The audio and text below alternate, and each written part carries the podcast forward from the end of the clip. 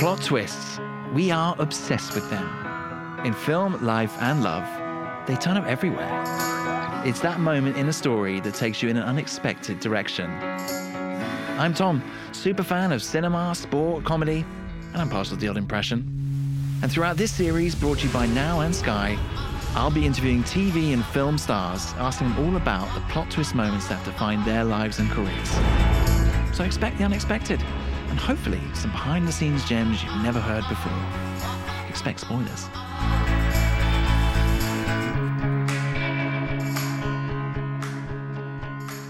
So, if you had to pick one classic, nostalgic TV series from your childhood, what would it be?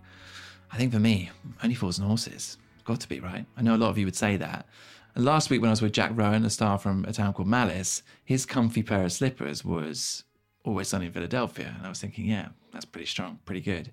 And many of you would say Friends, Brooklyn Nine-Nine, maybe Arrested Development, but I bet another one would be Scrubs. And our guest this week is one of the co-stars from the iconic series, Zach Braff, who of course played JD. I was buzzing to chat to him. The man does everything. He's an actor, he's a filmmaker, he's a writer, he's a podcaster, even did a Grease-inspired advert during the Super Bowl with Travolta, as you do. But actually, whilst we know JD from Scrubs, the goofy doctor, behind the scenes, he's this very established, well thought of filmmaker. Did a film in 2004 called Garden State with Natalie Portman and Jim Parsons that did really well. And now he's back with a new film. A Good Person is Zach's latest project, and the film is inspired by a period in his life of growth and reflection, and also just wanting to work with his former partner, Florence Pugh. He's spoken so graciously and admirably about her talent, and trust me, you'll see that in the film. And the plot itself sees Florence play Alison, this young, successful woman who just has the world at her feet. But tragedy strikes uh, as she's approaching her wedding day. She's involved in a car crash, and while she survives, others don't. And it is this story of tragedy, of grief, but then recovery. And as part of that process, she forms an unlikely connection with a character called Daniel, played by none other than Morgan Freeman. It is a beautiful film. It's it's tender, it's raw, and perhaps typical of Zach Braff, you have exquisite writing and really wonderful moments of humor. It's a, there's a balance in that sense. I'd highly recommend it. So, as I said, I was buzzing to meet Zach, and we managed to get a meeting with him as he was doing his press tour in the UK. I'm not gonna lie, it was a pretty fancy hotel, and there's a lot of cameras and lights there, so uh, the the pressure was there, and we, you can hear us talking about that. But um, I had some nuggets. I had some information I thought might get him on board. So check that out. Here it is, Zach Braff on Plot Twist. This is Tom. Dude, I was I am shocked myself. We are a low budget film. Money was spent.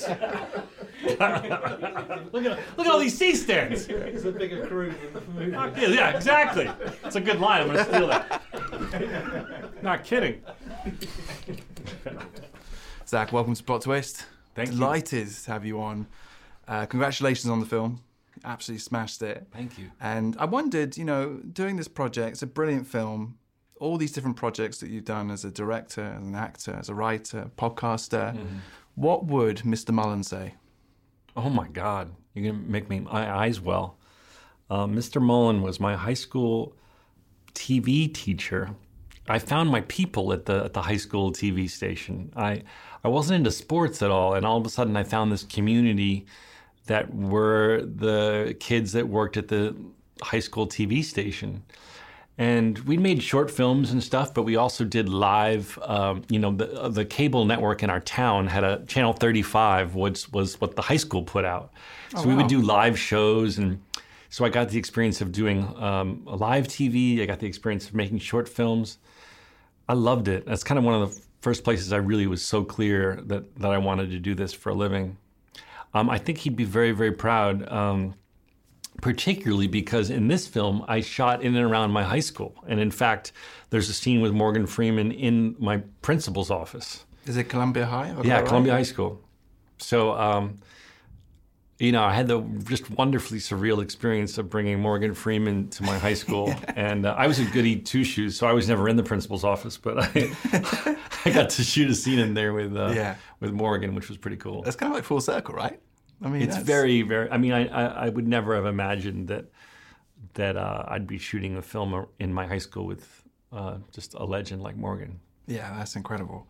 And the sneaker thief is that is that was one of the first Oh my projects God, you did? how deep did you go? Did oh, you... I, I find my nuggets. You know? wow! Yeah, I you're not just a you're not just a Wikipedia kind of no, guy. no. Oh, hey. Yeah, I made a short. God, I, I've never been asked that in my life. Um, I made a, a funny short film uh, with my friends about how someone was uh, was stealing people's uh, cool sneakers. You know what? My podcast TV, I'm going to put that on. I've never been asked that in my life. That's, that's I love that. well, no one's ever referenced that. That's cool. Um, I'd love to see it. I, I wish I could Yeah. go. Maybe someone at the high school has it. I don't know. would that be like the first project that you did? Um, yeah, that was probably. There was also, believe it or not, the school. This is probably long gone. Actually, had a film program as well, where you could shoot, shoot and edit Super 8 film. That was really, really cool too. It was a separate department. I mean, they had both a TV program and a film program. It was so cool, and it was a public school. But yes, th- that probably would have been like my first, my first video edited video. Yeah, Yeah, that's really cool.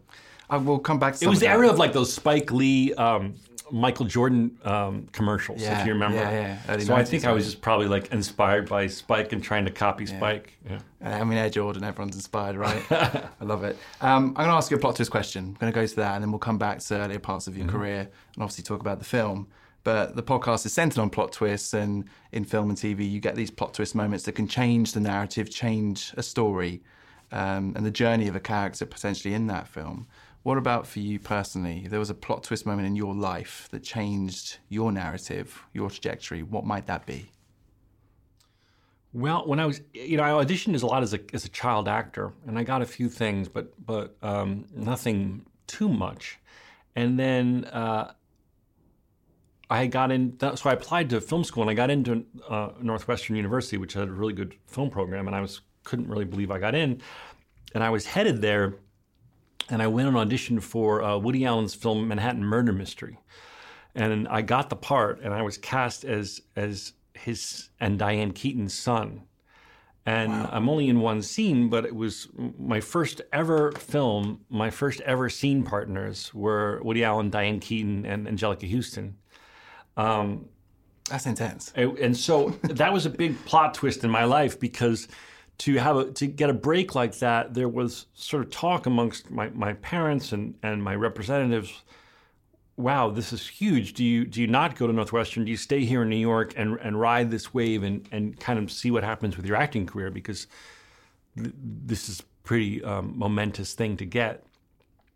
But then I decided that what I really wanted to do was make films, and I wanted to learn how to make films, and I wanted to learn production and be on sets, and and also have a, a liberal arts, you know, college experience.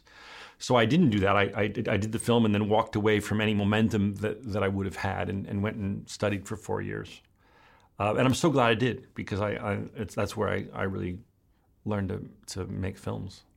Tell me about uh, is it Stagedoor Manor? I, I, Yeah. I don't know too much about it, but actually looking at the people that have been there. Yeah. This is it a theatre school? Is that? Yeah, is if you're a that way of young describing kid, if you're a young kid, um, and you already know that acting is very important to you, Yeah.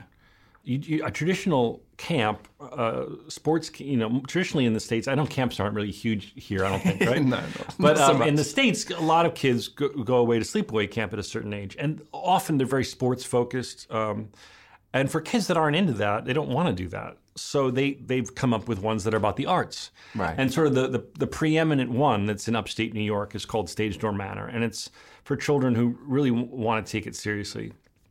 And you take classes all day long. You you do a show every three weeks.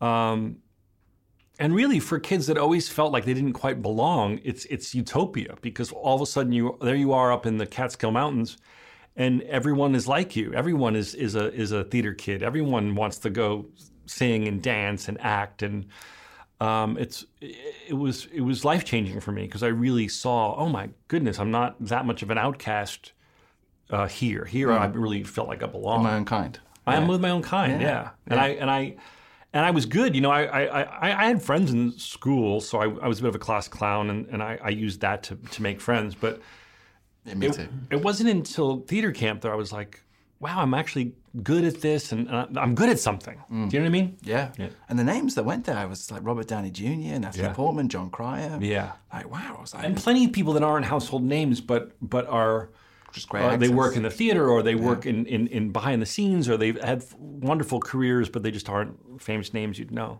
That's amazing. I had no idea, so I wanted to ask you. It's really special. And then and then what happens is managers and agents come up there and they scout kids, so they sometimes get Okay. re- recruited from there. Wow, nice.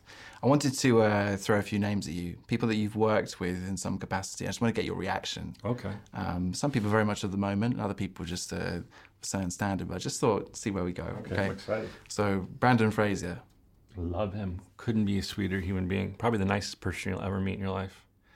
I wonder, is, is, is that the case? Is he really that? He just seems so nice. You're gentle and lovely. He's so gentle and lovely and um, and humble and quirky and um, he actually really did something that changed my life in that I love cameras. I'm a big camera geek and I'm into all sorts of camera toys and he brought into my life eh, when he did Scrubs. He was shooting um, with a, a, a old Polaroid uh, land camera, the kind where you uh, I think it was four by six was the format of the film, and you pull you know the kind you you see the pros pull out and then they peel it off, not the instant kind that comes out for consumers, and um, he opened my world to this these beautiful Polaroids, a, a different high end professional Polaroids. So and then I, I got obsessed and I started putting Polaroid backs on the best cameras I could find, and um, and it became a huge hobby of mine. It all started with with him. But he's a lovely man, and I'm I'm so happy that he's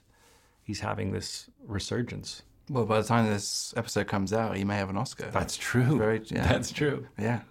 Um, Harrison Ford. Um, uh, it's so surreal to direct Harrison Ford um, on, on on the new show Shrinking. Um, he, I was very intimidated by him at first. He is really truly gruff, um, but uh, he's one of you know. People always ask me because I've directed a couple of, of living legends. Uh, you know what's it like? And the truth is, is that every actor, actor, no matter who they are, they want to be directed. If you're too intimidated and you're too wimpy, for lack of a better term, then then they then they don't then they don't respect you and they don't like it. They they want you to have the the chutzpah, the the the balls, if you will, to um, to stand up and, and actually direct them Yeah. because they want a leader. Yeah. And so I, I, I- did that with Harrison. I wasn't I wasn't I, I, I, I gave myself a pep talk in the mirror and was Yeah. and pretended he was just a, any actor and, and then he instantly uh, liked me and we, we, we, we bonded and and uh, but he is just as gruff as, as he might seem. And some of them are coming back, like Morgan Freeman. You worked with him before. He's Yeah, my back for- second time working with Morgan, yeah. So that's a good sign, right? Yeah, yeah. He, I, he, he's um, he's just incredible, and and I think the second time I worked with him on, on on this film, A Good Person, is that I was able to. The first time I was. I was doing my best, but I was intimidated. This time we really were friends, and I was able to push him further than I than I was. Well, obviously, this was a drama. That was a, a heist movie, so it was more just playful and fun. This was a very tough role for him to play, and it was great that we had the previous experience. So I, so I could have the the courage to to push him um, further than he wanted to go necessarily. Yeah, he's astonishing. I've got got to come back to that. I'll get one more name. Yeah, I think I think you've worked with him, Donald Faison. He's my best friend. I'm godfather to his kids. Um, no one makes me laugh harder. Uh, we just have the exact same sense of humor, and we never met um, before the table read of Scrubs. I, I, I mean, I was a waiter, and he was already a working actor. He'd been in Clueless and and um, a handful of other things, including uh, the Denzel football movie. And so we just instantly hit it off and became best friends, and we just do everything together. No, the podcast, and I mean, it just goes on, right? It's just the podcast has been so fun just because it, it gave us a reason to have an appointment every week. We we we, we, we, we know we're going to have 90 minutes of, of cracking up together every week. Yeah, I love it. Um, let's talk about the film. I watched it. I was saying to you just before we started recording. Watched it last night. Emotionally, I was all over the place. I was laughing. I had a few tears a couple of times. It's a beautiful film. I thought interesting place to start is where this originated from. Where this, because I know Florence was a big inspiration Yeah. wanting to work with her and create something based on her talent. Yeah. But actually, the story and the themes itself, where did that sort of originate from? Um, well, I knew I wanted to write something for Florence. I, I we were partners, uh, obviously, and I just am in awe of her talent. I think she's just phenomenal, and I, I, I think she's.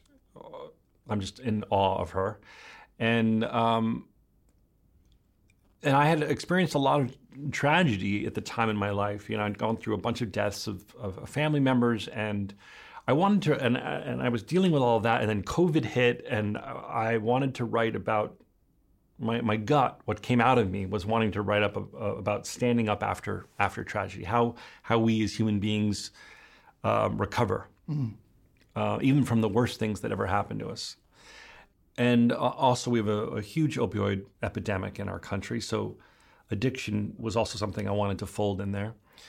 So, that was kind of the jumping off point. I, I knew it would be for Florence and some older legend. That's kind of how I was picturing it. I, I love the idea of a young, exciting ingenue with some established legend. I never imagined it would be someone like Morgan Freeman, but if I were to say an archetype, it would be someone like Morgan Freeman. yeah, of course. So that was really the jumping off point. And I wrote it over lockdown and then gave it to Florence. And uh, I said, uh, you know, and she really liked it. And I said, there's a, a couple places where she sings because she's just a hobbyist singer songwriter.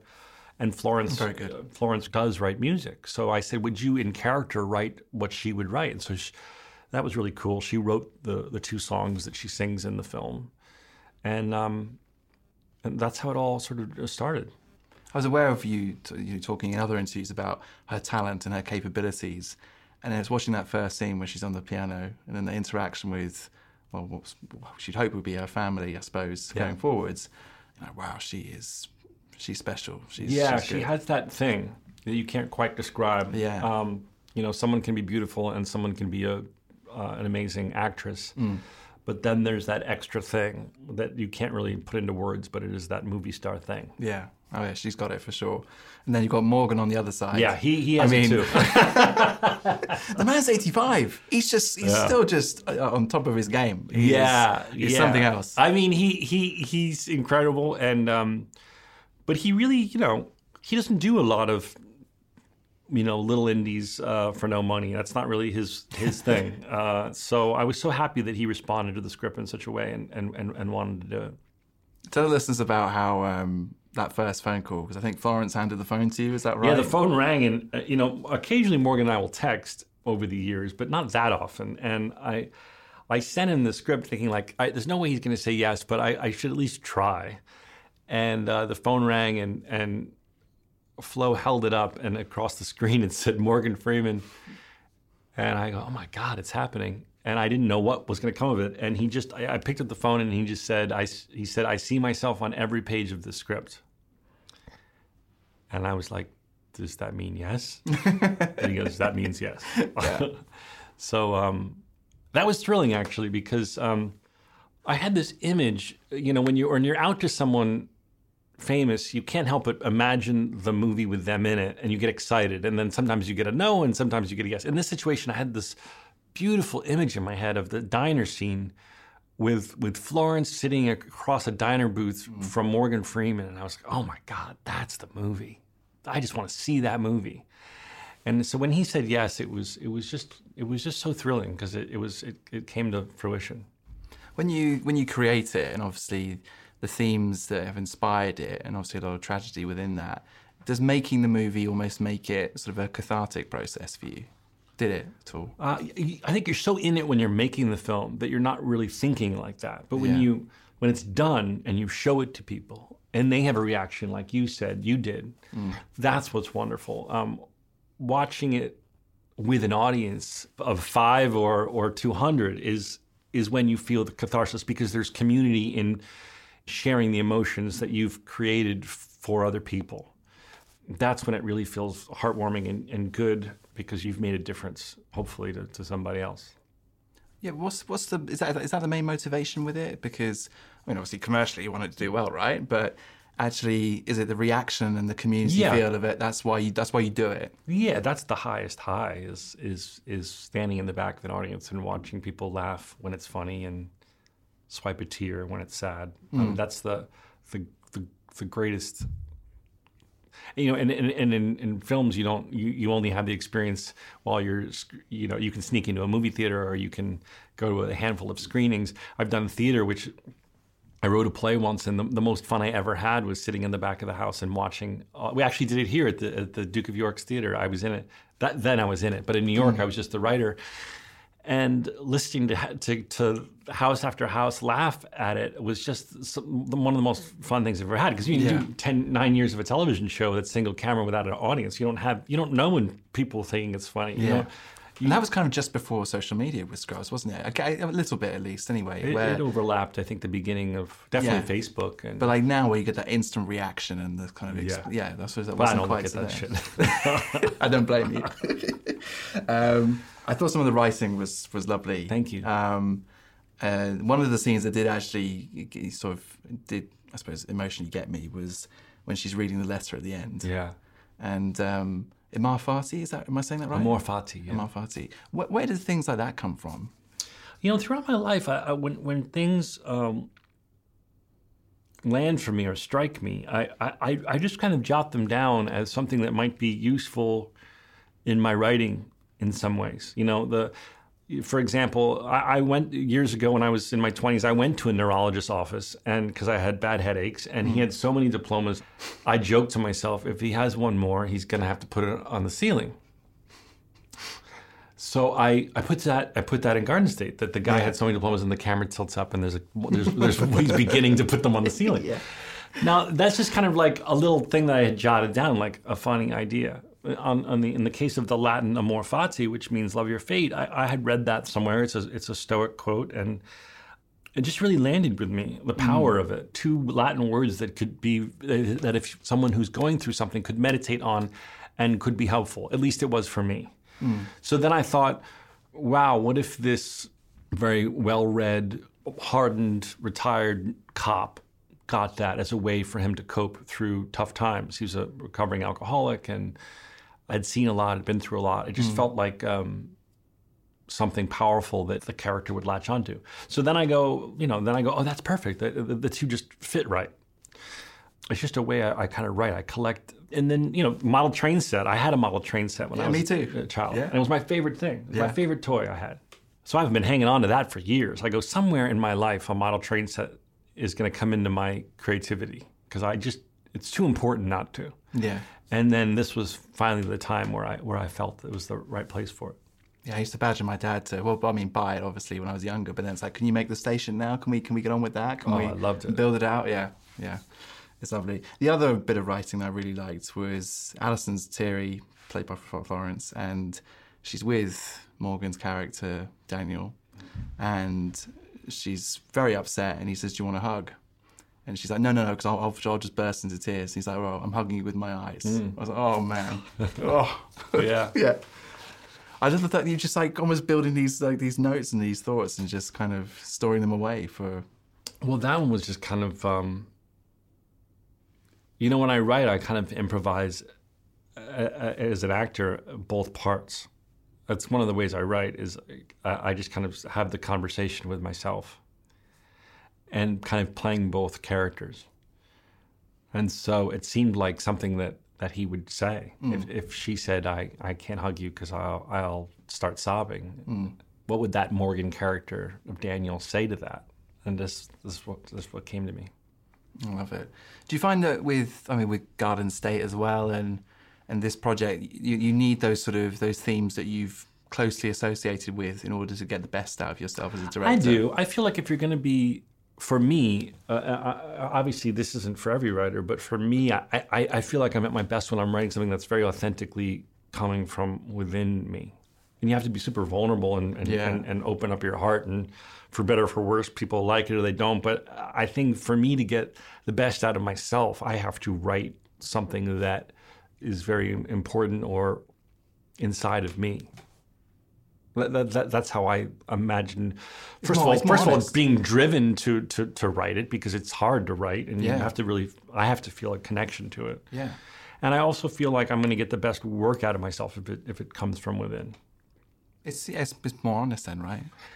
Yeah, and also, what do you have to say as a writer that's different from somebody else? What's your specific experience? I mean, for me, there's something really interesting about a filmmaker who who's telling something that's so specifically their story, or, or something they so specifically relate to that no one, no other person can tell. That mm. that's that's interesting to me. That's what I like.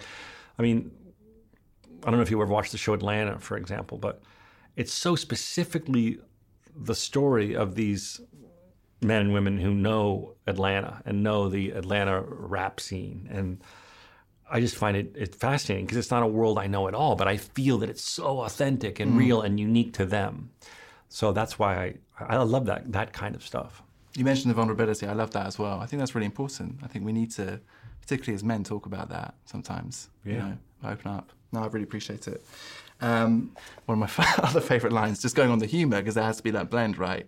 When Ryan's, I don't know if you call him a boyfriend, is, is chased out of the house by Yeah, Daniel. yeah. And then the woman calls him a wet, flaccid fuckboy. Yeah. That just, that was brilliant. Well, are you allowed to curse on your podcast? Yeah. What she actually improv, the senior citizen. Did she? Well, I, I wrote fuckboy, but she improv try fucking now with your wet, flaccid cock, which was pretty amazing.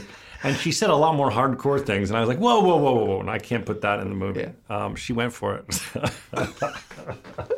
Oh my gosh. Do you know the outtakes for that would be amazing? yeah, I had to tell her to chill out because Yeah. wet, flaccid cock was enough.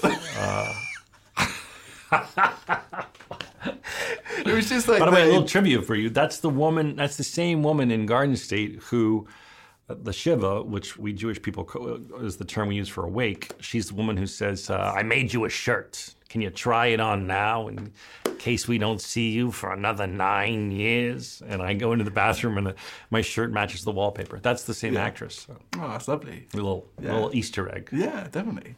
Um, a lot has been made about obviously you were with Florence Mm. for three years around roughly, and uh, you know celebrity and gossip, and it's you know you're never going to avoid that.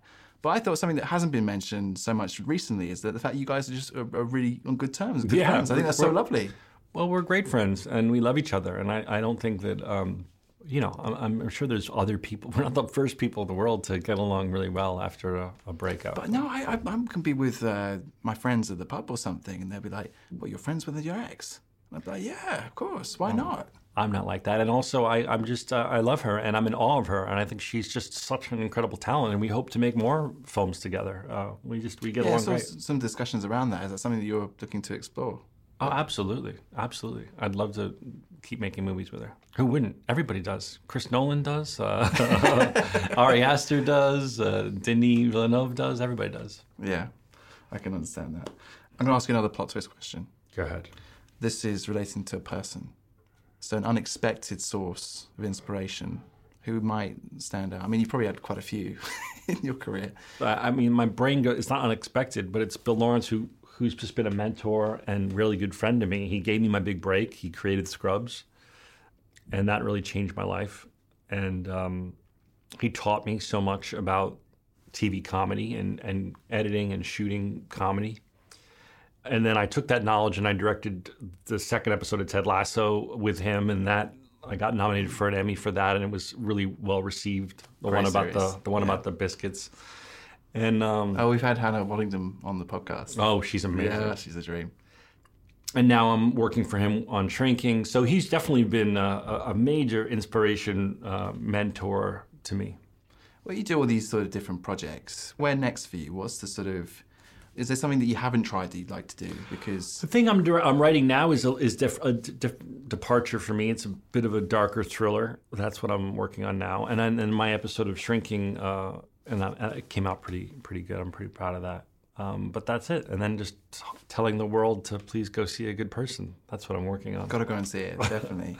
Look, it's been um, wonderful having you on the podcast. Thank you Thank you me. so much. I'm going to, you know, very quickly. One Anything. More, one more thing, very quickly, because um, there'll be lots of fans of Scrubs that'll be tuning in and listening. Hmm. Yeah. Have you got any stories behind the scenes? Any sort of what a funny sort of off-screen moment that fans would appreciate? Well, you know, we had this taxidermy dog uh, called Rowdy, and he was our pet dog. And uh, I think the prop master was let go. I don't remember why he was let go, but he was let go, and um, he hid the taxidermy dog in the ceiling panels. you know, the prop room had one. You know, it was a hospital, abandoned hospital. So you know those those dropped ceilings. Yeah, yeah, yeah. They're probably made of fucking asbestos. I don't know what it is, but he couldn't find the dog, and so his on his way out, his his act of revenge was to hide this poor taxidermy golden retriever in the ceiling Oh, God. panels. Uh, so he, we, it was time to bring the dog to set, and no one could find the dead dog. Wow. Okay. But somehow someone found him hidden in the ceiling panels. Oh, I love that. Um, yeah, I was wrapping things up. I was like, hey, you got to ask about Scrubs. So thank you so much. There you go. There's a good rowdy anecdote. Yeah, definitely.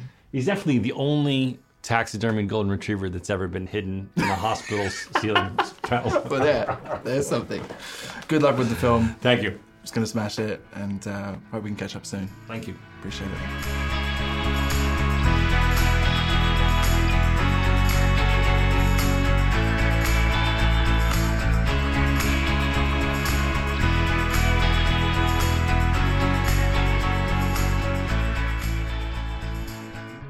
Well, there we have it. Zach Braff, what a lovely, charming man. There was so many takeaways and learnings from that interview for me. That plot twist, Woody Allen, Diana Keaton, and Anjelica Huston, being in that environment. I mean, it's fascinating to hear, but actually, the learning from it was he wanted to then go back to creating. He didn't want to continue just directly with the acting. He wanted to do the writing and producing behind the scenes. And you've seen a similar trajectory with his career. I thought that was really interesting. He knew he was a creator. Did we call it with Brendan Fraser? We kind of we kind of referenced it. Delighted he's won Best Actor Oscar for The Whale is amazing. And then describing Harrison Ford as gruff. what a description. But also standing up to profiles that characters like Harrison Ford and Morgan Freeman, these screen legends, they want to be directed. I think there's a life lesson in that.